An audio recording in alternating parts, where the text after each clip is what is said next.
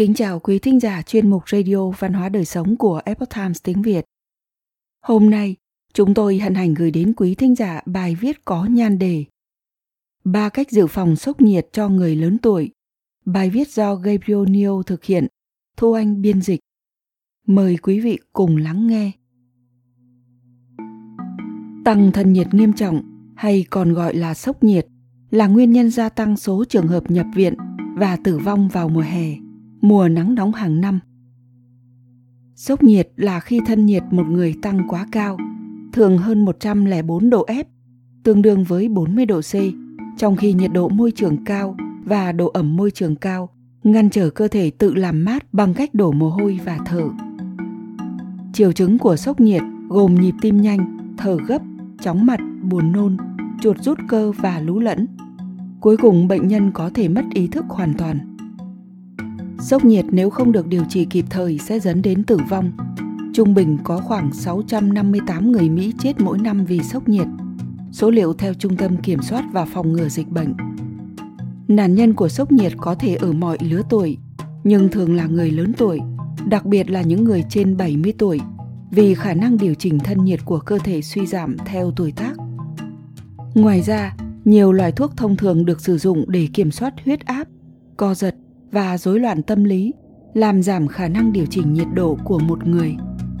Những rủi ro đó thậm chí còn tăng lên khi một người cao tuổi, không có nhận thức về đợt nắng nóng nguy hiểm, không có máy điều hòa không khí, hoạt động trong nhà của họ và không có ai kiểm tra và bảo trì máy móc. Ngoài tuổi cao, các yếu tố khác làm tăng nguy cơ sốc nhiệt là béo phì, tiểu đường và bệnh tim dưới đây là ba cách dự phòng tình trạng có thể gây chết người này. Thứ nhất, uống đủ nước. Trong thời tiết nắng nóng hơn, hãy uống nhiều nước hơn và tránh đồ uống có đường và rượu. Nếu bác sĩ hạn chế lượng nước uống hàng ngày của bạn vì suy tim hoặc một chuẩn đoán khác, hãy liên lạc với họ trong đợt nắng nóng để tránh các biến chứng y tế. Thứ hai, nghỉ ngơi sau khi tập thể dục không tập thể dục vào những thời điểm nắng nóng nhất trong ngày, thường từ 10 giờ sáng đến 5 giờ chiều và hãy kéo dài thời gian nghỉ ngơi sau khi tập luyện khi nhiệt độ và độ ẩm tăng cao. Cuối cùng, hãy tìm một môi trường mát mẻ. Nếu nhà bạn không có máy lạnh hoặc ô tô không có máy lạnh, hãy thử vài cách như sau. Mặc quần áo nhẹ, thoáng khí, tránh ra ngoài dưới ánh nắng trực tiếp. Sử dụng quạt hơi nước và ngồi trước quạt. Tắm nước mát hoặc tắm vòi hoa sen.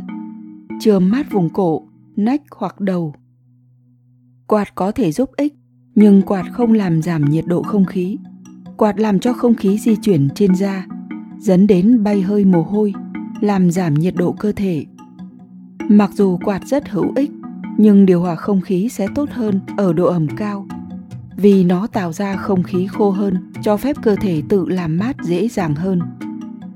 Trong đợt nắng nóng, hãy dành thời gian kiểm tra với những người hàng xóm, gia đình và bạn bè lớn tuổi để đảm bảo rằng họ có phương tiện để giữ mát.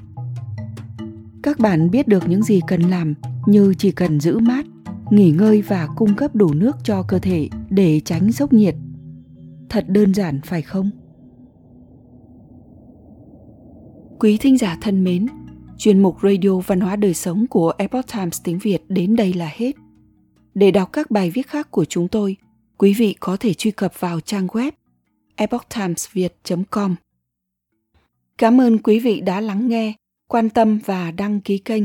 Xin chào tạm biệt và hẹn gặp lại quý vị trong chương trình lần sau. Kính chúc mọi điều bình an và tốt lành tới quý vị cùng người thân.